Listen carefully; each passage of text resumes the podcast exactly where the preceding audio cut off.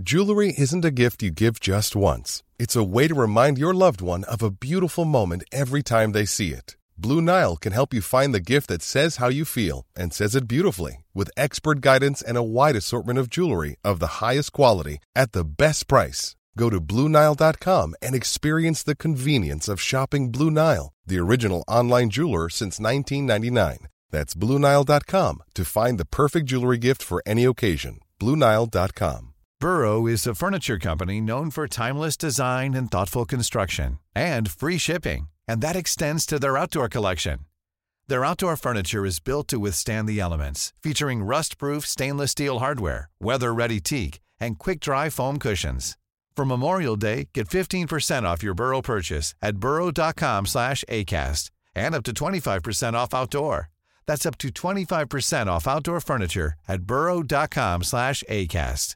Hey, it's Danny Pellegrino from Everything Iconic. Ready to upgrade your style game without blowing your budget? Check out Quince. They've got all the good stuff, shirts and polos, activewear, and fine leather goods, all at fifty to eighty percent less than other high-end brands. And the best part? They're all about safe, ethical, and responsible manufacturing. Get that luxury vibe without the luxury price tag. Hit up quince dot com slash upgrade for free shipping and three sixty-five day returns on your next order. That's quince dot com slash upgrade.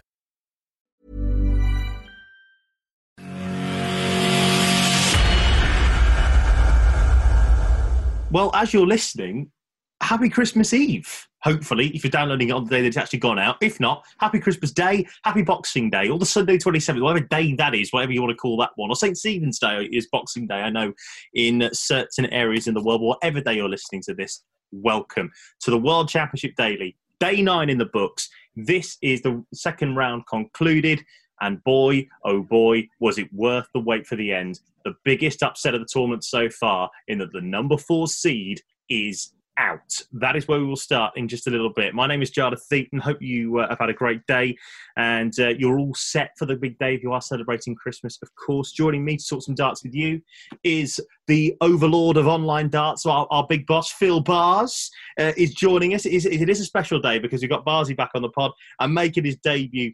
Uh, the, the last person to make the debut, but certainly not the least person to make his debut, is Glenn Lavery. Glenn, we'll start with you, mate. Welcome to the World Championship Daily. Um, you picked a good day to come on, mate. What a day that was.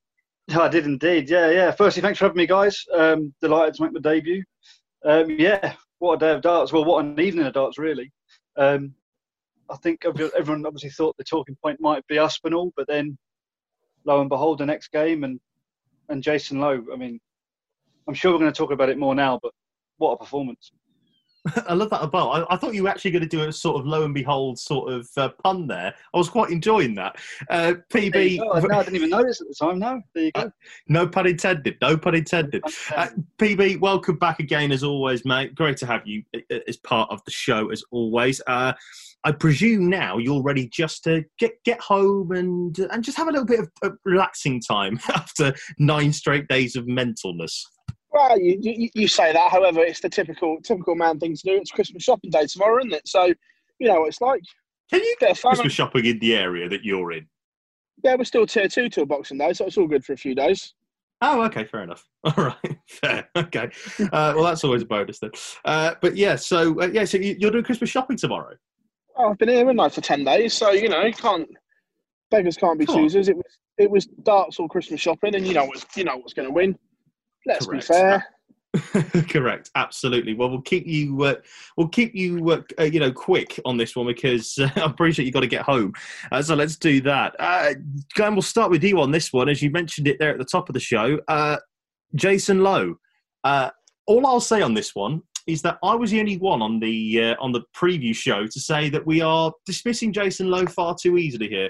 I also admit that I picked Michael Smith to make the semi-finals, but I'm not going to say that because that doesn't help my cause here. But Jason Lowe defeating Michael Smith by three sets to one, and it could have been a, it could have been three sets to nil. That was probably the best I've ever seen Jason Lowe play. Yeah, I, I don't think Jason would disagree with you there either. Um, mm. I mean, if you just look at the match, just in terms of the legs won, the leg the, the sets that Jason Lowe won, he won three zip, three zip, three zip.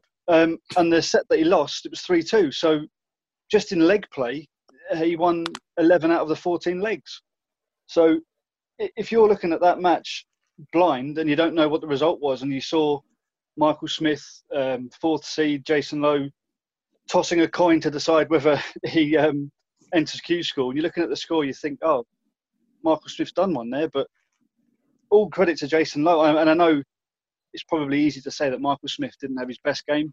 Um, he was a bit out of sorts today, but all credit to Jason Lowe. He, well, it was the best performance of his career without a shadow of a doubt. And yeah, I think, and he now plays Devon Petersen, and I think, judging on the on the two games we've seen sort of tonight and yesterday from Devon Petersen, if if they throw to form, I think Jason Lowe can go a bit further.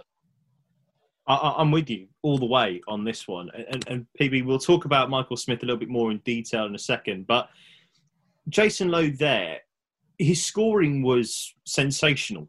Eight one forties, seven one eighties, nineteen ton pluses. Checkouts were a bit iffy, but did, did enough to win legs because he was so far ahead normally. I don't think Michael Smith... Yeah, OK, the doubling was off a little bit and he didn't quite get enough one eighties. But I don't think Smith played that badly. It wasn't an absolute tragedy of a performance, I don't think. I think Lowe just... You just got to put your hand up and go, that's just brilliant work. I, I, first two sets, I disagree. First... Re- really? Yeah, yeah, I thought the first two sets, Michael Smith was, was well off. First set, I think he only had two darts that double the whole set in the in the three yeah. legs, and that's very un-Michael Smith. Like, normally he, he power scores. I think he got better. Don't get me wrong, yeah, I'm not taking anything away from Jason Lowe here because he did play extremely well. But I'm about to say, I'm about to say sorry, just uh, interrupt there. He won the second set in forty-three darts. But I don't think Michael Smith did play well. I, no, I'm not suggesting, by the way, that Smith didn't play well. My point is that I don't think it was as a, as bad a performance as I've ever seen him play. I think, to be honest, world I think number he four, just... ninety-two average for the first two sets isn't world number four material. Yeah, okay, I'll give you that one. There's there's no doubt about that. But you've obviously, we've all talked about how Michael is is the best player at the moment to not win a T V title. When are we going to stop saying that and say that he won't ever win one? I mean, look, like you I say, won't say. He'll be at, I know, but he's been at the top of, he'll be at the top of the game for at least another ten years. But do you think it's worth him now investing in mental psychology, like Glenn Durrant's done, like other players have done as well before them? Because so much of darts now is in the mind. Yeah, no, look, I do. That that I'll, I'll give you. I think he should book in, see someone. Um, it's worked wonders for Ronnie O'Sullivan, Glenn Durrant, Devon Petersen to a degree. Um, they're all seeing it and they're all taking on, whether it's a mental coach or a, a physical coach. Look, you can't coach Michael Smith physically because when it's on, his action is absolutely mint. But mm. between the ears, yeah, I think I think maybe it's time to to look at something along those lines, because once that's fixed, he will win multiple T V titles. And look, until the day he retires, I won't say otherwise. No, I know definitely you won't know. But Glenn, we'll come back to you on this one now. That section of the draw is blown wide open. The top seed is gone and the second top seed is gone in the shape of Michael Smith and Rob Cross. And look, you know, these are the players. One of these players will be in a P D C World Darts Championship semi-final. Jason Lowe, Devon Petersen, Gary Anderson, Mensur Suljovic, Dirk van Duijvenbode, Adam Hunt, Glenn Durrant and Danny Baggish. If you'd have told me that at the start of the week, I'd have told you you were absolutely mental. Yeah, it's um, certainly interesting. I think that, well, I know we'll talk about him in a bit, but if Gary Anderson can find his form of old, and I know he's had his troubles and things like that, but it's so wide open. You can see the Gary of old coming in, and and on his day, he should breeze through that quarter, but obviously, Glenn Durrant's still there. Um, the way Dirk van Duijvenbode can power score, and obviously he showed his nerves of steel the other night against Rob Cross. Yeah, you're, you're right. I mean, I could go through the whole quarter and say this player's got a chance, that player's got a, a chance. Danny Baggish, there's another one. Um, very impressed with him, um, especially, obviously, with the sort of turmoil that he's going through at the moment. So it's absolutely wide open. And if, like you did um, on the last pod, if you were to give me a fictional pound to... to place mm. on someone to come through that quarter, I, I think I'd pocket the pound, and I don't think I'd be able to the conviction, really. You don't get away with it that easily on this show. Definitely not. But we will hold fire on that to talk about it a little bit later. Let's hear from Jason Lowe, the man who's put out the world number four seed. It is the biggest casualty of the World Darts Championship so far. Michael Smith out. And here is Jason Lowe speaking in his press conference afterwards. What have you just done, Jason? I know, yeah. Uh, to be honest, how many people here thought I was going to do that? So, yeah, I'm, as I said, I'm, I'm very happy with the result. I played tonight with no pressure whatsoever because obviously I was the underdog. Michael was a clear favourite, so yeah, I just thought I'll play my game tonight and I'll see what happens. We spoke after your first round win in your debut as Willie Mill at the World Championship, yeah. And you said, I've not been playing very well since the whole COVID thing, I'm, I'm going to have to find something. Yeah. Where did you find it? To be honest, if you noticed, when I played the first round I was playing with a, a different shaped flight. And they wasn't suiting me, so I went back to my old style flight. And earlier on in practice today, and I, it was going well, and I thought, yeah, it's going to be good tonight. Whether I win or lose, I'm going to play well. What what did it feel like in that game when, I mean, Michael Smith's a former finalist. Mm. People have talked about him for years. Uh, inevitably going to be a world champion. Mm. One of the favourites for this. Mm. And you batter him. You take the first six legs. You're running away with it. Yeah. Uh, And to be honest, I was getting jittery towards the end, uh, but I could feel he was getting frustrated, and that, that made me, you know, play even better because I, I knew he was struggling. So, and that, that that made me play better. So that's the thing about darts, isn't it? A lot of, you, hear, you hear a lot of the pundits say, "Oh, don't show weakness because your opponent will feed yeah. off it." You, yeah. you do feed off it, though. Of course you do. Yeah. I mean, I could hear him getting frustrated, and it's something I don't do. You don't ever see me do emotion, but you know, uh, I. He was, I mean, he was shouting a bit, and I, I thought, I've got you here. I mean, you say we don't see you do emotion. We got a fist bump at the end. What's it going to take for you, Jason, to go sprinting across the stage, shouting and yelling? You got to win the whole thing. Do I look like I sprint? uh, uh, yeah, when I win the final, then I'll start running around the stage. But I, I'm not an emotional guy. Uh, people say, why don't you smile? But when I'm playing in my match, I'm, I'm, I, I get in a bubble, you know, and I, it's the concentration. I'm not miserable, I just look that way. uh, so yeah, I, I'm, I'm just concentrating. So when you turned up, well, look, we, we've seen you play world-class darts when mm. we have seen you on the tour. Obviously, more towards the start of the year, and in previous years when you turned up and played on yeah. the tour. But when you turned up for your debut, did you think, a real chance of being in the post-Christmas action here, when, even with all the players in your draw? Of course. I think every player, it's in the mind. You know, if they're in a competition, they can win it. So, yeah, I, there's never any doubt in my mind that I can progress every round. I, I'm, I'm not here to make the numbers up. I feel as I've got the game to go far. And I know I'm inexperienced, but I've got the game, and, and, and as I say, every round I'll, I'll be the underdog, and that suits me. Well, hang on, you say you're inexperienced. Yes, you're inexperienced in terms of big stage T V darts, yeah. and certainly playing the Willie Mill World Championship, biggest mm. one in the world. Mm. But I mean, I've been told that there've been people in your ear for years now, come and give the P D C a go, come and give it a go, and you've just gone, nah, I've, I've got all this stuff on. I mean, I've, I've been playing darts for thirty years, but when you come here, it's not all about the darts.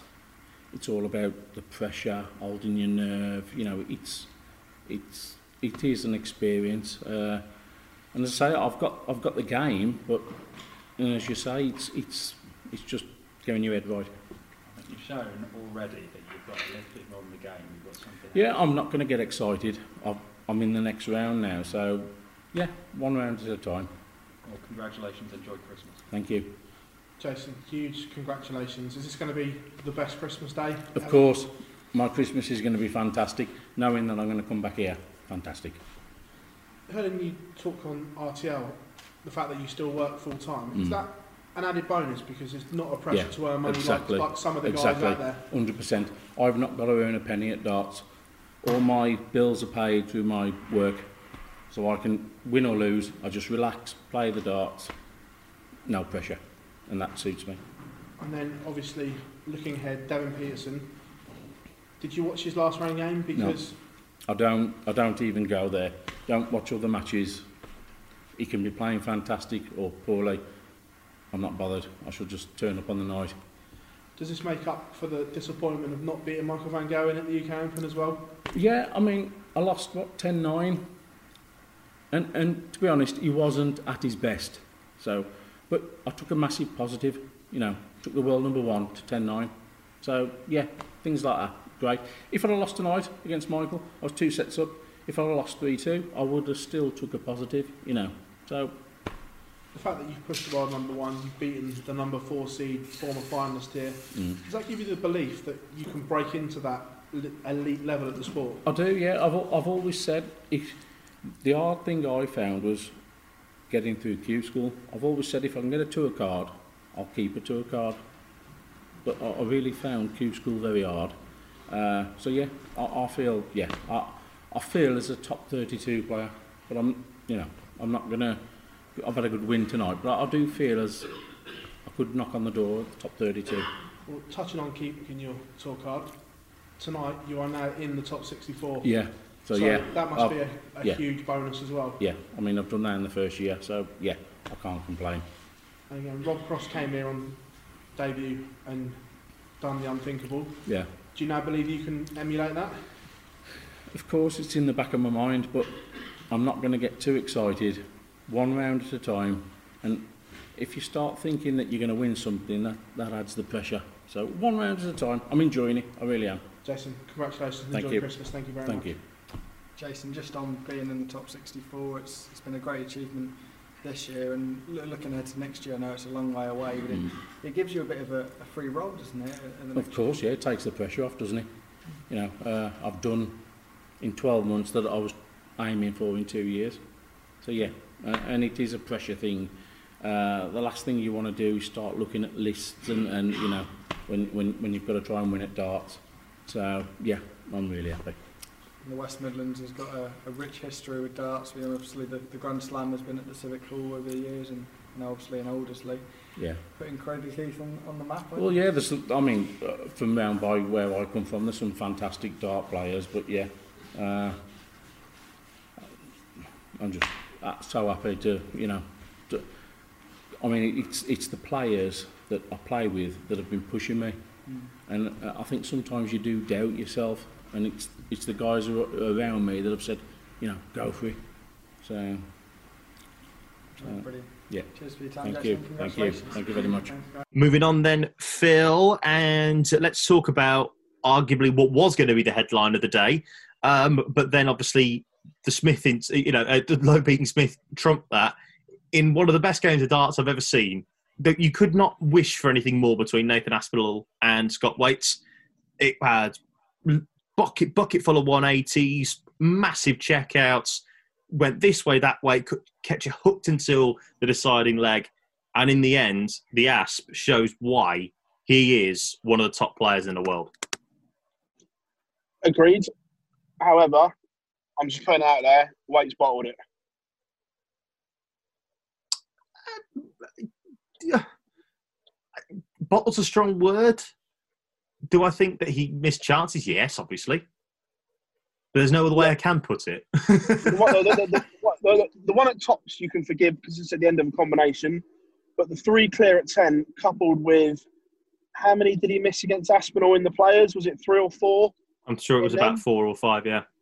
Um, that when when we start talking about multiple mismatched darts, then for me it goes down as the, the bottle bit, and his ringer went. It fell out in that last one. He played exceptionally well up until that. The one two five, the leg before was magnificent, but it means nothing because he lost the match. Yes, it was a showpiece finish, but it only means something if he goes on to win. And ultimately, he blew it.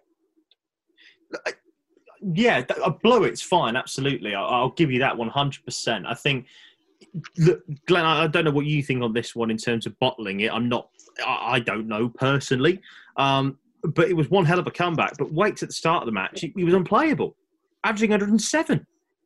Yeah, I think, I think that's part of the problem when you come to analyse this game. I think Waits started so well. And I think they said it in commentary that if this was Gerwyn Price, Michael Van Gerwen, Peter Wright doing that, you'd be waxing lyrical. And and so you would be. I mean, a one oh seven average. He had a one oh eight average in the first um, in the first set, a one oh six in the second.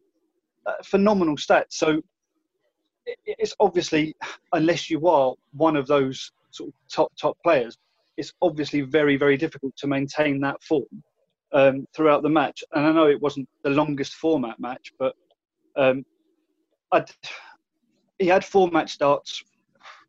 Whether you want yeah. to say it comes down to bottle or not, I don't, I don't know. Maybe I think that's a, yeah, I don't think it, I would say it was a bit harsh to say bottled it, but certainly I think all, again, credit to Aspinall for, for sticking in there, for, for not throwing in the towel. Um, I mean, there was, I was making a few notes um, on each match, obviously ahead of this you podcast. Did prep for this show. Uh, you know, oh, prep for having this. And there was no, only... No. There was only one line that I actually highlighted with a green highlighter. Um, and it just says, Waites, one, two, five. That ball, twenty-five ball, obviously to go one away, to break and then go one away. I thought that's it. I thought we'd be talking about that finish, um, certainly tonight, um, and possibly for a bit longer in the tournament if Waites was to get a bit further. But then he just, yeah, he couldn't follow it up. Um, yeah, so, so maybe...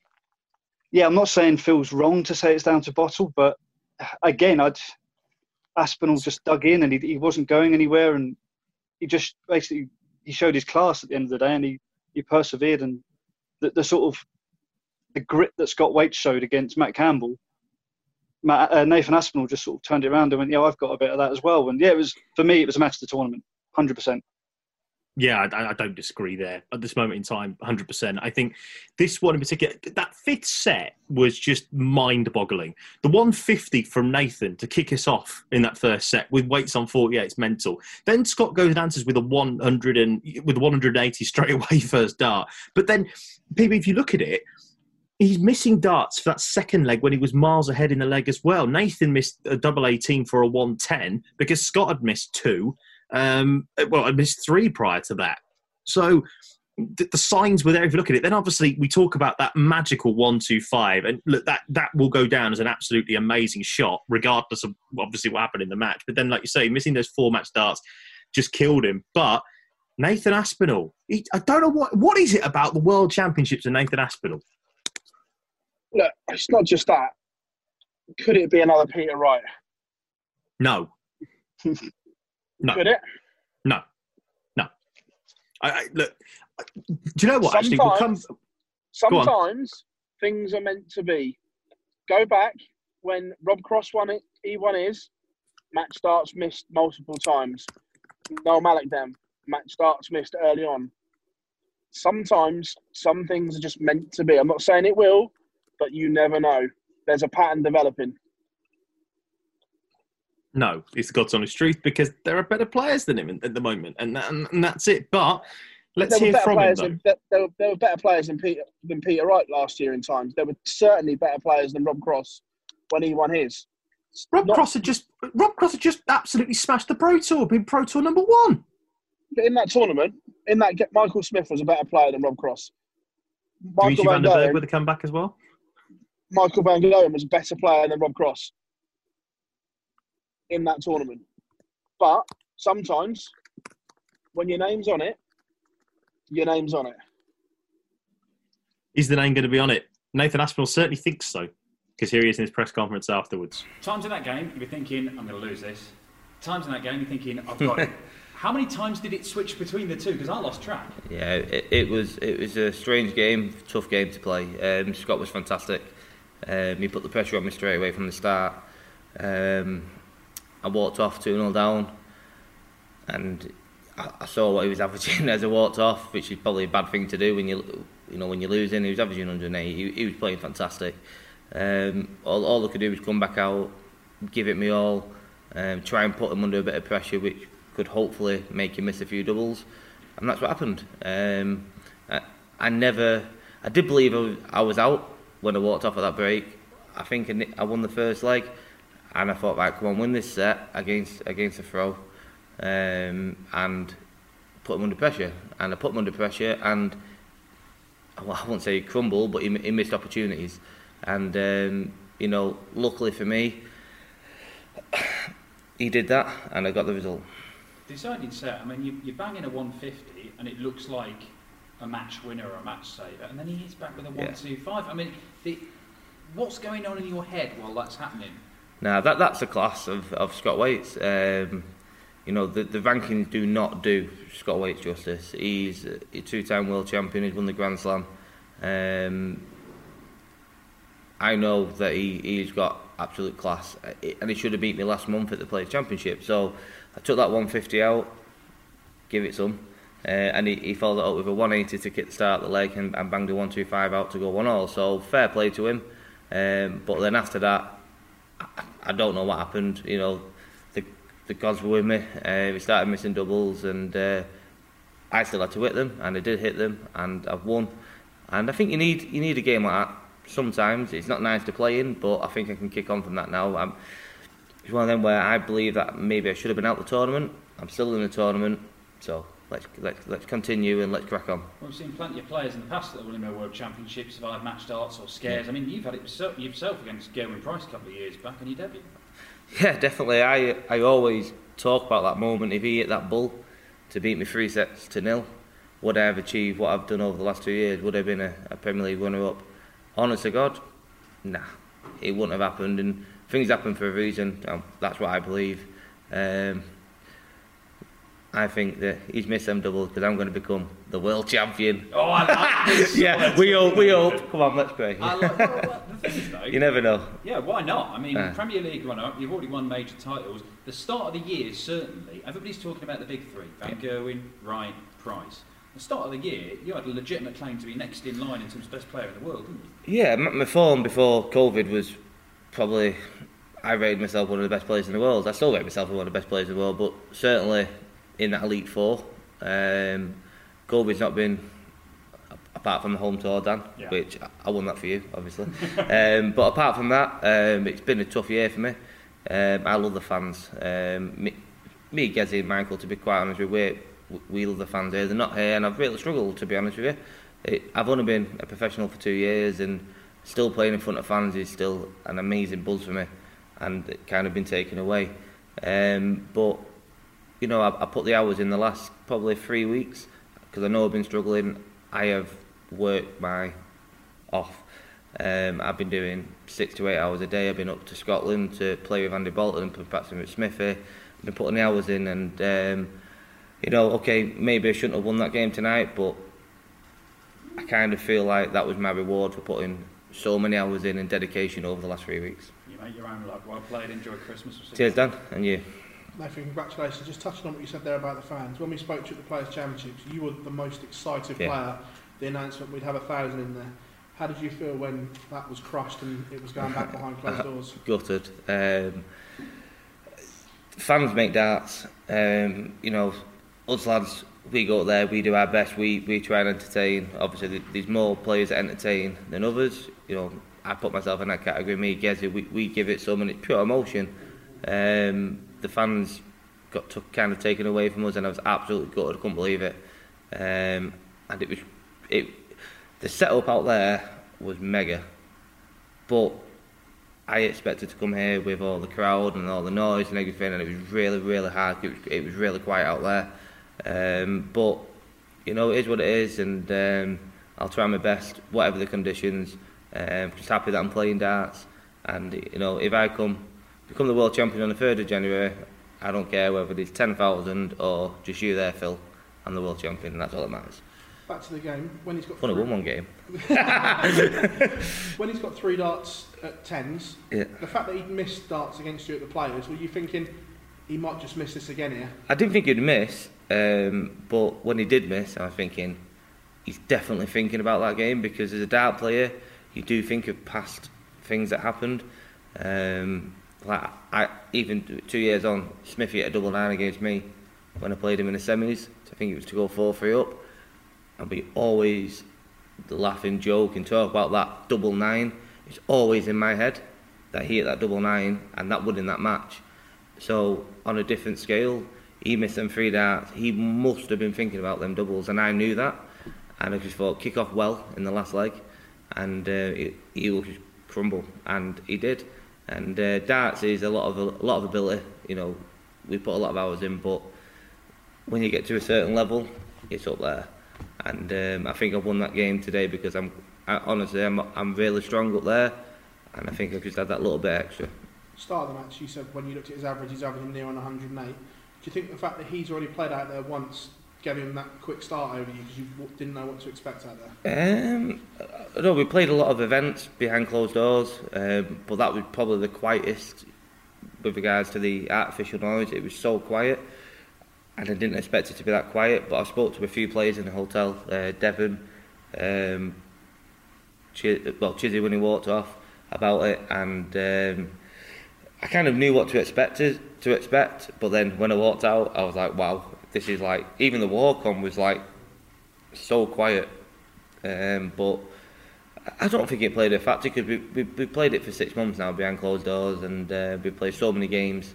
Uh, I just think he just played a fantastic game at the start, and I, and I didn't. Can you enjoy Christmas Day a little bit more now than what you could have done? Well, I can, but I've got to cook dinner because obviously we're getting tested again when we come back. So normally I always go to my grandma's and she normally does the dinner. And um, obviously with what's going on, I, I can't risk anything, so I wasn't actually going to go home, but I've got two two daughters, and I kind of said, right, we'll, I'll come home, but we're staying in the house, I'll cook dinner, uh, you're doing the pots, Kirsty, and um, yeah, we'll enjoy dinner, and I'll come back up Boxing Day. Last one, as a player, is that obviously heart versus head, obviously a young family, but how gutted would you be if you come back and then failed the test? Is that like literally heart versus head here? Trust you to ask that. uh, yeah, I'd be gutted. Uh, listen, if, if we didn't get tested, if if I stayed and I didn't get tested, I would have took the, the sacrifice and stayed. And my family support me, and that was the decision that we decided on. I spoke to uh, Graham Fairhurst and he said, you have to get tested anyway, so we're going home, we're staying in the house, we're not seeing anyone. Um, yeah, it is what it is. This is my career. I'm doing this, to, you know, for my family to have a better life, and they all know that. They all support me, and uh, you know, I'll come back, and uh, fingers crossed, we don't fail. Nathan, pleasure as always. Thanks very much, man. Cheers. Nathan, you say about looking at Scott's average after the second break. What do you say to yourself while you're back straight then? Um, just, just try and dig deep. Try and, try and keep throwing like he was. I knew I was playing okay. My scoring wasn't great. I think I walked off and I knew I'd not hit a one eighty, and I'm thinking just try and up your scoring a bit, put him in a bit of pressure, and maybe he'll sign me some doubles. And if he doesn't, and he, and he finishes he finishes the game off, then fair play to him. He played a great game, um, but I upped my scoring. He missed the doubles, I won, and kind of everything that I panned out in my head when I walked off kind of happened. So I feel like I've got, you know, I feel like I, I passed goal and collected my two hundred quid and, you know, got kind of got another life, but uh, yeah, I've won, and uh, I'm into the next round. The last two, two World Championships have played a, a very big part in your career.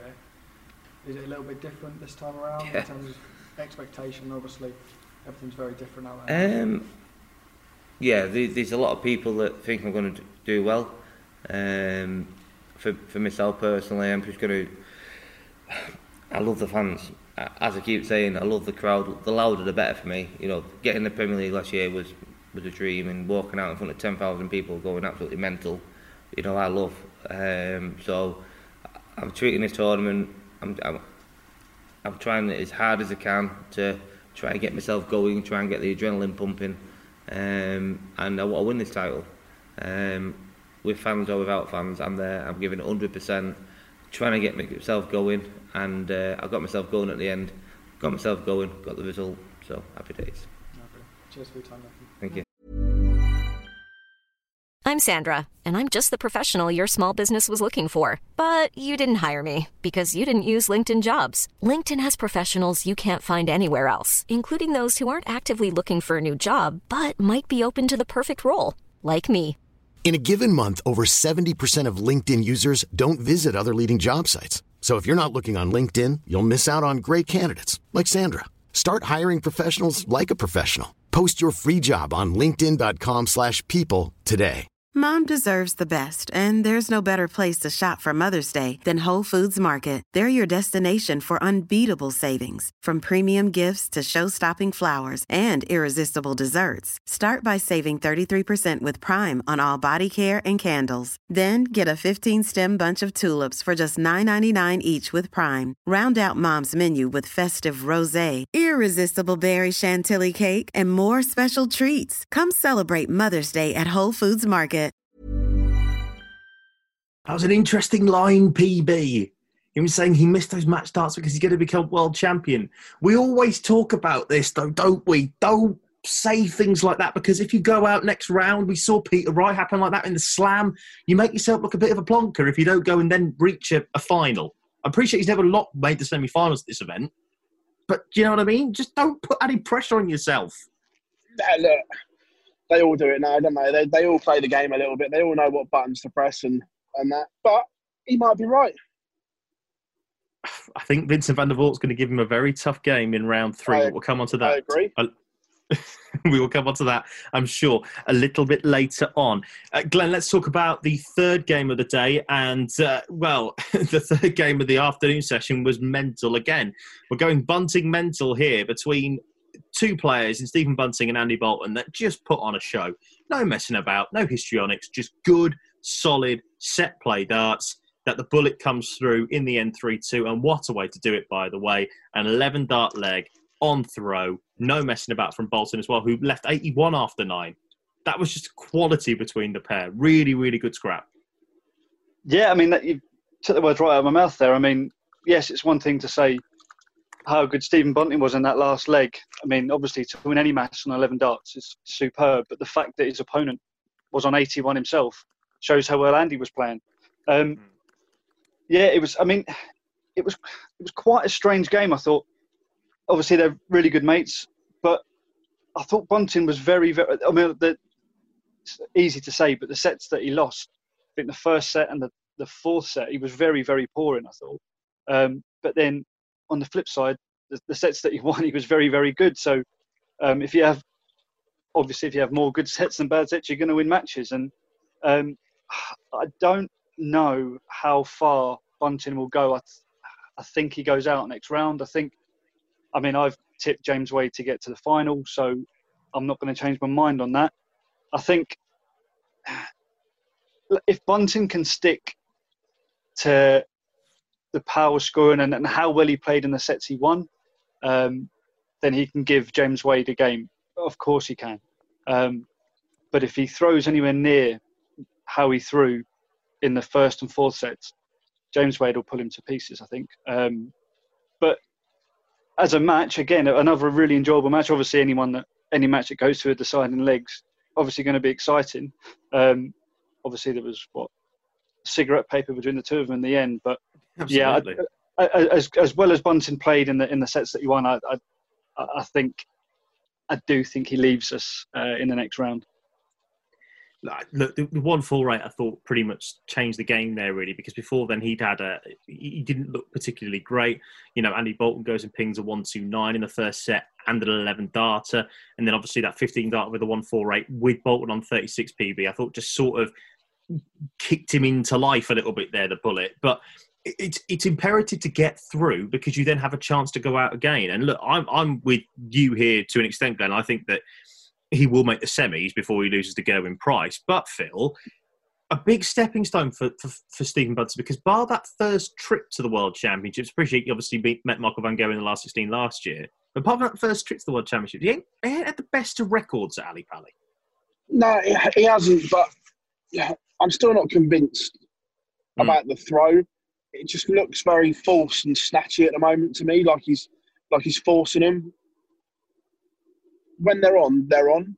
But look, I think James Wade's a bridge too far, the same as same as most. Um, but we'll hear from him in a minute. Just by the tone of his voice, how pissed is he at the moment with the P D C? let's let's let's have it right. You yes. can't hide the fact that he can't hide the tone in his voice. He's not a happy boy. He certainly isn't. Uh, we won't be able to hear from him at the moment, actually, in the pre- on this one, because we just simply have got so much still to talk about. But you can watch the interview right now on Online Darts T V via YouTube. Uh, uh, like and subscribe uh, to that interview. It is definitely a must-watch. There'll also be a piece out in the morning uh, for, on online darts dot com about that. Just a spoiler alert, so you can go and read it, probably around about ten o'clock in the morning. So make sure you go and have a look at that. Uh, Phil, we'll stay with you, though, and we'll talk about a certain flying Scotsman that was certainly flying in bits and pieces today. It was a more, rather than a flying Scotsman, it was more of a, a staccato Scotsman. Does that make sense? Yeah, and I've, I've got to say, it was a better version of Gary than what I thought we were going to see. Mm. Um, I must admit, I was very apprehensive about what Gary Anderson was going to turn up. But in spells, there were signs. Look, can he win it? No. No. But he might, just might, get to a semi-final and save that ranking that at the moment. I think he sits at world twenty because we've taken his ranking money off. But maybe, just maybe, there's a semi-final or something there. But this is what we talk about when we say that th- th- this side of the draw is massively wide open. If it is Michael Van Gerwen against Gary Anderson like it was uh, two years ago, Glenn, it's a big moment for him. I thought Madars Razma gave him a really good game today. He did in certain pe- in spells, but, you know, some beautiful ton-plus checkouts in the way from Gando. And I thought the one six one in particular, that just, there's signs there. There's signs there that he's slowly but surely getting, hopefully, back to somewhere near his best. Yeah, no, absolutely. Yeah, I think there was, obviously, Gary will admit it himself. He's not been at, at the races the last couple of years, and I know, obviously, he's had, he's had his injury problems, um, mm. which is not, not a thing we often say about dart players, but um, it was in isolation, obviously, on his birthday and things like that. So I think there was there was maybe a bit of doubt around Gary coming into this tournament. Um, and he, obviously, he had enough to see, um, to, to get himself through Razma. Um, I know everyone was talking about if Razma can get going on the treble nineteens, then um, he can kind of put it up to to Gary, and I think he hit triple nineteen something like thirty-three times in that match. Um, yeah. And I think Dirk van Duijvenbode only hit thirty-five or something against Rob Cross the other night, so phenomenal on the nineteens, Razma. And don't forget, Razma had, um, in the set that he won, he had seven perfect darts and then six perfect darts. Um, so Gary had to play well to win. Um, the only the only thing that's put me off Gary, and as much as I like Gary, and like I said, on his day, at his peak, he'll obviously give anyone a match. It was just interesting to hear what he said after the match on Sky. He said um, that his focus is all on next year. He said, come January, he's going to really put the hard yards in, going to really start practicing and uh, and get his head on it then. And I don't know if... I mean, they asked him on Sky, and he said, why not just start practicing now? Why not? Why not get your head on the game now? You're in a world championship. Because it's Gary. it, it, yeah, well, yeah, exactly. But obviously, in an open half of the draw, he, he's just a very. Whether he's playing it down, and maybe he, he realizes that he's not been at the top level, and he's not been winning enough matches, enough tournaments to to be considered one of the favourites. I don't know, but uh, he, he just makes me wonder how much he'll be practicing over Christmas, if at all. Um, I can answer that. And, go on, Neil Poir. Yeah, this is it. You see, so I just, I think, yeah. I, ordinarily, I would say he would breeze past Suljovic, but that for me, after hearing that interview now, I, I think that game is very much fifty-fifty in the balance game, and it's going to be one of them ones, unfortunately. Who, um, whoever turns up on the day is going to win. But yeah, I'm not convinced. Um, just hearing Gary's interview that he's head's fully on it, but like I say, today he played well enough um, to beat Razma. It's just, yeah, mentally, what his mentality's like, I, I don't know. It's just, a, it was an interesting interview to hear that afterwards. I was, yeah, but yeah, like you say, Gary's Gary, so um, let's see what happens. Gary's- Gary is definitely Gary. Uh, let's move it on then, and let's wrap up the rest of the day's action. And we'll start with you, Phil. Uh, Dave Chisnall against Keegan Brown. Um, this game I thought was quite interesting. twelve straight hold of throws before the first break came in the thirteenth leg. And when Chizzy uh, ping that double five, Brown missing five darts. There was really only one winner, particularly after the one four four checkout.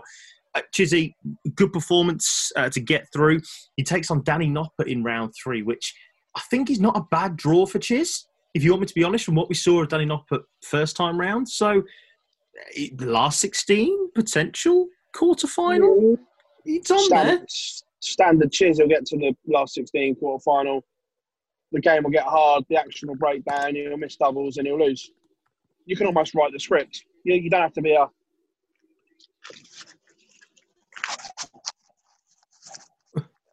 Oh, is the, oh, but yeah, but so Phil, you just dropped off there. You were going to say something there, Phil. Yeah, you, you don't have to be a rocket scientist to work out the the, the Chiz script. It'll it'll breeze through the early rounds because there's not much pressure on, and the action will break down when the going gets tough. We've seen it right. over a decade. Even when he was at the B D O, cruise to the final, gets to the final, the action breaks down. We've seen him get to five P D C finals, the action breaks down. Well. He's certainly in there. He managed to win three one uh, today. Uh, did the Chiz against Keegan Brown. Glenn, another person who won three one today, was a man who hates the Alexandra Palace, Mensur Suljovic, obviously uh, getting knocked out by Fallon Sherrick, in case you were living under a rock for the past twelve months. Uh, the, the World Championship in round two. Um, it just... It was enough against Matthew Edgar, and after Edgar's first round game, particularly on the doubles, I was I was more intrigued to see what happened. But Suljovic just scored what he needed to, kept him at arm's length. There was it, it, that was what I'm saying. He just did enough. Did Mensur? Yeah, no, absolutely. Yeah, I think um, over the last few years, I think um, Suljovic has been one of the more infuriating players to watch, um, and I think telling me, yeah, I think part of that is. It's down to his, his style, his, the way he approaches the hockey. It's quite languid. It's as if he doesn't really care. It's you, you could almost accuse him of giving up nearly every game, especially when the first two darts don't go where they want to go. Um, just the way, sort of, almost like a lazy arm. But today, yeah, I mean, he had a ninety-eight average, which it's not bad at all. Seven one eighties in there. I mean, he's one of them. Again, on his day, he'll give anyone a game. Um, the, the thing with Matthew Edgar, um, I mean, I know he's... he's quite bullish, and I know that we were talking about it earlier. Nathan Aspinall saying that um, those four missed darts at, for the match was because he's going to win the Worlds. Obviously, Edgar had some bullish quotes himself after the after his first win, so I think you're going to yeah. need to back them up. If you're going to talk the talk, you've got to walk the walk, and he just came into a, a better player on the day. I, I mean, like I said, I think that Suljovic-Anderson match is fifty fifty, but yeah, take nothing away from Suljovic today. I thought he he played pretty well, actually, and it could have been one of them games, especially after Edgar's finishing in his first game. You could quite have easily seen again that lazy Suljovic, the sort of disinterested Suljovic, the Suljovic that can throw a bag of spanners at the board. But no, I, I, I'll, I'll give him a, actually give him a bit of credit today. He was, I thought he was solid enough, and yeah, he's, like I say, a fifty fifty chance in the next round for me. Six games finished three one today, Phil, at the World Darts Championship on day nine. One of them was Jermaine Wattimena against Nick Keddy. Uh, I'll be honest, this was a strange game for me. There were patches where Wattimena looked okay. Kenny missing too many darts at doubles, um, and then Revolves reversed in the second set. Kenny looked okay and Wattimena missed a lot of doubles. The one five six, I think, to go two nil up, I think settled Jermaine a little bit. And... then the back-to-back fifteen fifty uh, darters closed out the win for him. But it's a big win for him, I think, for Jermaine, because we we always only seem to lose heartbreakers with Jermaine whenever we talk about him. You know, I've always said that that game between Luke Humphries last year at this stage was arguably the best round two game I've ever seen. This was a good game for Jermaine. And look, again, do I think he's going to win the World Championships? Probably not. But he's got he's got half a chance. Again, in... in He's maybe making against Dimitri Van den Bergh. It's going to be a tough game for him. Yeah, it is. But he's got one of these styles, isn't he? That a bit like Geoffrey Desjardins. When he's on, he's on, because they leave the hand that quickly. If the first one goes in, the other two are going somewhere near it. Is the thing. But it's when the radar is off, it's miles off, and the torpedoes are hitting the wrong continent. But today, it, but today it was on, and it looked good in spells when it was on. Look, we've, we've seen him play well on the floor. The game is there, But again, like so many players, can you deliver on the biggest stages of them all? It's all well and good playing well on the floor. However, that's not going to get you noticed. That's not going to win you big titles on the floor. Have to do it on the stage. And can Jermaine do it? Possibly. Jury's still out. Nick Kenny was... Look, he didn't, he didn't play well at all. He's normally a big, big scorer. But today, it, it wasn't there. And when you're not scoring well, the doubles become smaller because you're not getting the opportunities that your scoring power normally gets you. And towards the end, I thought Jermaine was just free-rolling towards the line, if I'm being honest. Moving on then, and we'll talk about our final game of the day, Glenn, and that is Ricky Evans against Mickey Mansell. To be honest, I don't think there's much to talk about here from Ricky because... Mickey uh, Mickey Mansell went one nil up. He averaged seventy-seven in the first set, did did Ricky, and then he just turned it on. He won nine of the next eleven legs. Um, he just flicked a switch and he did enough, winning the third set in just six minutes. I'll tell you what, though, I'm gutted that we're not seeing Ricky Evans against Jermaine Wattimena. How quick would that game be? Oh, blinking, you'd miss that, eh? Um, Absolutely. Yeah, I th- yeah, like you say, it was after losing that first set, yeah, I mean, Ricky Evans can obviously, like I've just said, win a leg, win a set in the blink of an eye. Yeah. But what did you say? It was eight out of nine. I knew it was six out of seven, but yeah, more, more than that, I think. And it was nine. Yeah, he won nine of it, nine of the last eleven legs to go, nine, yeah. and, uh, to go and win that. So yeah, a bit like well, a little bit like Wattimena, like um, Bill was saying. If, when the radar's on, it's on, and um, the speed he hits it at, and the when he's power scoring like that, it's is a joy to watch. I, I think. We actually said it in the WhatsApp group earlier. I think it's a shame for Ricky Evans that he has to face M V G now in the next round. But um, the one thing that, for me, looking at Mickey Mansell, and it's, it's something that always baffles me, and I, I say the same about snooker players. I do not know how he can throw with a watch on his throwing arm. I don't know how that doesn't hinder him with his wrist movements, with the extra weight. I, I don't know. I'd be interested to see if Mickey Mansell could throw without a watch on um, to see if it would have any impact. Um, I'm not saying that the watch caused him to lose today. It's just mm. it's something that I've noticed in Mansell. And it's, yeah, it's just something that I've always looked at. And again, in snooker, I do the same thing. When I see a, a snooker player having a, a watch on the bays, I'm like, I think just take that watch off and, and see how you'd get on. But no, yeah, the, the watch didn't cause Mansell to lose today. But yeah, Ricky Evans, when he after losing that... Um, That first set, he what did he do? He just took out um, was it eighty-three? I think he to win his first yeah, yeah, yeah. set, and then yeah, from there onwards, it was just yeah, one-way traffic really. So yeah, decent little win there for Ricky. Big win indeed. Obviously, he gets that opportunity then to play Michael Van Gerwen with like he did last year at the Worlds, and he lost four nil. Uh, let's see if he can get a set on the board and maybe even cause the upset. I'm only saying that to stoke the fire in Phil Barrs. Uh, right, let's go through the results on day nine of the World Darts Championship, and this is how it looked in the afternoon session. Ricky Evans, three. Mickey Mansell, one. Gary Anderson, three. Madars Razma, one. Stephen Bunting, three. Andy Boulton, two. Mensur Suljovic, three. Matthew Edgar, one. Into the evening session, Dave Chisnall, three. Keegan Brown, one. Jermaine Wattimena, three. Nick Kenny, one. Nathan Aspinall, three. Scott Waites, two. And then, obviously, the big shock. The number four seed is out. Jason Lowe, three. Michael Smith, one. Um, we're obviously now, re- uh, you know, at the end of, of, the, of round two. We've got thirty-two players left. Um, Phil Barrs, have you changed your mind on your pick to win the World Darts Championship, Michael Van Gerwen? Are you drunk? It is Christmas Eve now, now actually, now we're recording this. It's just gone Christmas Eve. Look, my, my, my point is, is that Van Gerwen obviously averaging one hundred fourteen against Ryan Murray, really good performance. Performance of the round, certainly up there. But again, we talked about this last year. I don't think until the quarterfinals there's anybody really that can challenge him. And he's, he starts, obviously, he's actually playing on December the twenty-seventh. The schedule's been released. We'll go through the schedule in, in just a little bit.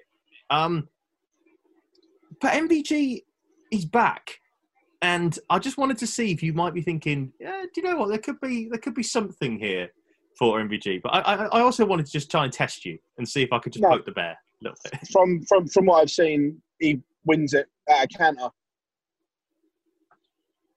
Interesting, very interesting. I, Glenn, g- g- oh. g- he's on, the only on, one that's impressed. He's the only one that's impressed me massively. The rest have been okay, average. Do, do, do I think anyone beats him? No. Glenn? Yeah, I, I have. I have to agree. Um, I also, I mean, as as brave a selection as it is, I uh, I also went for M V G at the start of the tournament, um, and I haven't seen anything to, to change my mind. There's one player, um, clearly, yes, you've got Gerwyn Price, you've got Peter Wright. Obviously, those two are up there. Not that they were overly impressive. Maybe that's doing a disservice to Peter Wright, maybe, but Gerwyn Price certainly wasn't that good in his first match. But there's one player I actually impressed me, um, and he's coming up against my um, one of my dark horses in the next round. Um, and that player is Simon Whitlock. Now, I know that Whitlock thinks he's playing the best darts in the world at the moment, and I don't agree with that. But he did impress me against uh, Darius Labanauskas. Um, I'm not saying that he will beat M V G. I'm just saying he's one player that has impressed me so far that's not M V G. Um, and outside of the, the kind of big three, I think he might be a player um, that could ruffle a few feathers. Um, but no, answering your question, um, M V G still wins it for me. You know what? I'm with you on Whitlock because I think he will knock out Peter Wright in round four. I said that before, and I said that he'll make a quarterfinal, and I think he will knock him out. I'm going to throw another name in here for you. With what he produced, admittedly, it was against not necessarily the highest quality opponent, but Dimitri Van den Bergh really impressed me as well. Pinging in a one oh five point six. Yes, it's against Paul Lim, legend, but come on now. But... But, you know, in that quarterfinal against M V G, look, do I think he will beat him? Look, I don't think so, but I didn't think he'd win the world match play, and he did. I didn't think he'd get to the semi-finals of the Grand Slam, averaging a record, uh, breaching the record average for the tournament, and he did.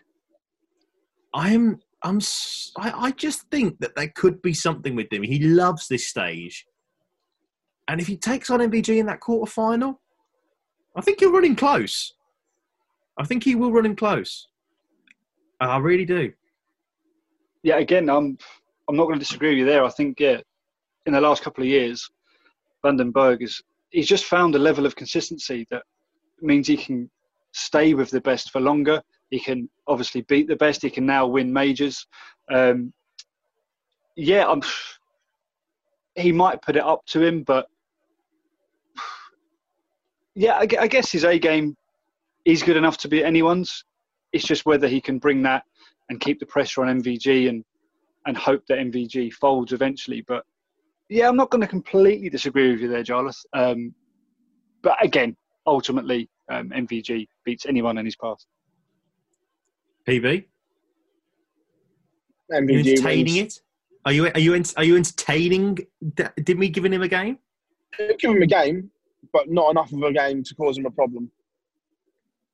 Interesting. We shall see what happens. Right, let's just quickly go through the schedule that's just been announced for the third round before we go.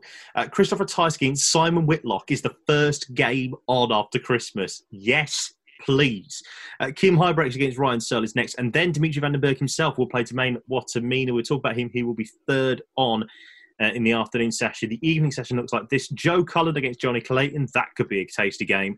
Peter Wright takes on Gabriel Clements. And then Michael Van Gerwen will take on Ricky Evans. Monday afternoon, December the twenty-eighth, uh, looks like this. Chose de Sousa against Mervyn King. What a game that is.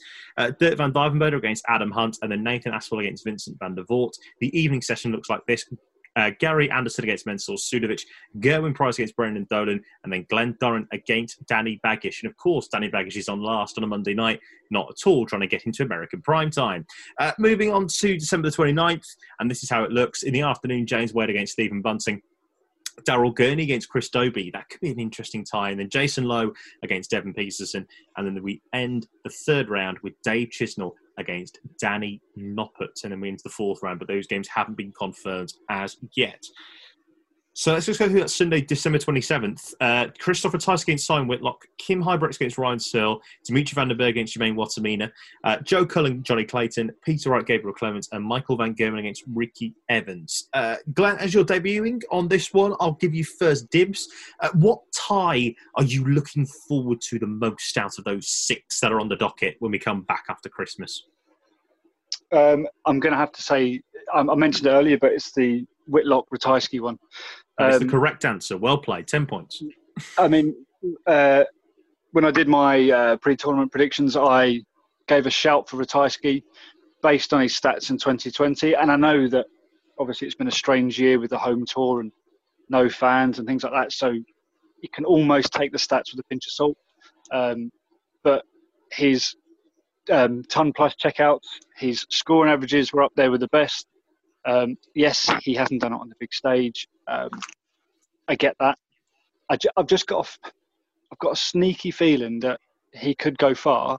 However, having said that, on the evidence of Whitlock's performance against Lebanauskas, Ratajski is going to have to bring his A-plus game to beat him. And if he does, that could be one hell of a game. Um, if Ratajski can stick with Whitlock, put it up to Whitlock, go ahead. If we know Whitlock will throw at one eighties for fun, he's, he loves loves his big scores, and that could be, well, that is going to be a fantastic game to get us over Christmas. I don't disagree with you. Uh, that is the correct answer, as I say. That's ten points to you. Well done, uh, P B. Are we making it a clean sweep on this one? Uh, If I'd have gone first, I'd have said that one. But because I haven't, obviously I'm going to go for something different just to be awkward. Yeah. Cullen Clayton, because of what's on the line. They are both yes. in and around that sixteen mark. They keep yo-yoing fifteen, sixteen, seventeen. And a win for either of them could be the catapult to get them out of that little hole and maybe get them somewhere eleven, twelve area. So for what's on the line, I'm going Cullen Clayton. Yeah, about to say, key thing is as well, obviously, if Simon Whitlock wins that game, he will jump back into the provisional top sixteen. So Johnny Clayton then will have to try and win that game in order to stay in there. Joe Cullen will want to try and jump out of there as well. So that's a lot of stuff on the line on there. So I agree with you. And as well, was it the, was it the Slam that they played against each other? Was it the Grand Prix recently? It was the Grand Prix. I don't remember it's been that long. Cullen winning a last leg decider, if I remember rightly. Yes. It was Grand Prix. It was Grand Prix. Great game between the pair. In the sec- was it second yeah. round, wasn't it? I'm pretty sure it was, yeah. wasn't it? Was it the first yeah. round? Uh, no, second round, I think, because I'm sure yeah, the second round is first.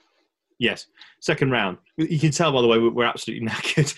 Uh, but yeah, that second round game at the World Grand Prix was mint between the pair. Like you say, last leg decider in that. If we go to another last leg out, I will be very happy indeed. Uh, Phil Barrs and Glenn Lavery, thank you very, very much, gentlemen, for joining us here on the World Championship Daily. Well, that is it. Round two is in the books.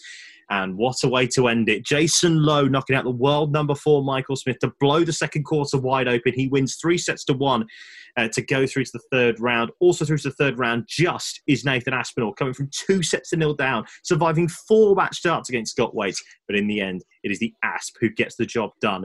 Uh, Stephen Bunting also getting through in a last leg decider against Andy Boulton. A great game between the pair, but the Bullet gets through three two. Gary Anderson, he also makes it through, uh, and he will be in the second uh, part of the World Championship into round three as he beats Madars Razma three one. Also winning on day nine, Dave Chisnall, Mensur Suljovic, uh, Jermaine Wattimena, and Ricky Evans. So that is it from us for a little while. Uh, Christmas Eve, as you're listening right now, that is going to be our last pod probably till Monday the twenty-eighth. Uh, th- just to say, thank you so much for listening. Uh, thank you so much for looking at all our stuff that we've been doing on socials and, and, and the content that we've been interacting with us. It's been great. Uh, you can watch every single YouTube interview that we've done right now on our YouTube channel, uh, Online Darts T V. Like, subscribe there. Make sure that you go and tell your mates about it as well. It'd be great to see you uh, giving your thoughts on the World Championship. Follow us on Facebook, Twitter and Instagram as well. Uh, search Online Darts on any one of those platforms and you'll be there uh, finding us and following us throughout the tournament. And don't forget to visit online darts dot com for all the latest darts news, and that's where our live blog will be Sunday the twenty-seventh at twelve o'clock. I'll be back to start the World Championships second half of the tournament, at least, when we have the last thirty-two. All that remains to say is, is that this year has been horrendous. There's no doubt about that. Uh, it's been a year that we will want to forget very, very quickly. It's a year that uh, we will hopefully look back on and go, what the hell was going on like that? We appreciate that a lot of people this year have lost loved ones. We appreciate that a lot of people are not going to be home for Christmas. We also appreciate that a lot of people are currently in hospital for Christmas as well. But no matter what you're doing this Christmas, and no matter and no matter how crap life looks at the moment, don't forget that there is genuinely a light at the end of the tunnel, and we will all come through this, and we will all come through this together. And we cannot wait to see you at events, because we miss it as well. We miss you guys a lot, and we appreciate you following us, and we appreciate you getting involved with us, because we absolutely love it. Take care of yourselves. Have a fantastic Christmas, or as best a Christmas as you can make it. And we will see you at the end of Christmas weekend uh, on the twenty-seventh of December for the World Championships, day ten, when the third round happens. From us all, take care, and we'll see you soon.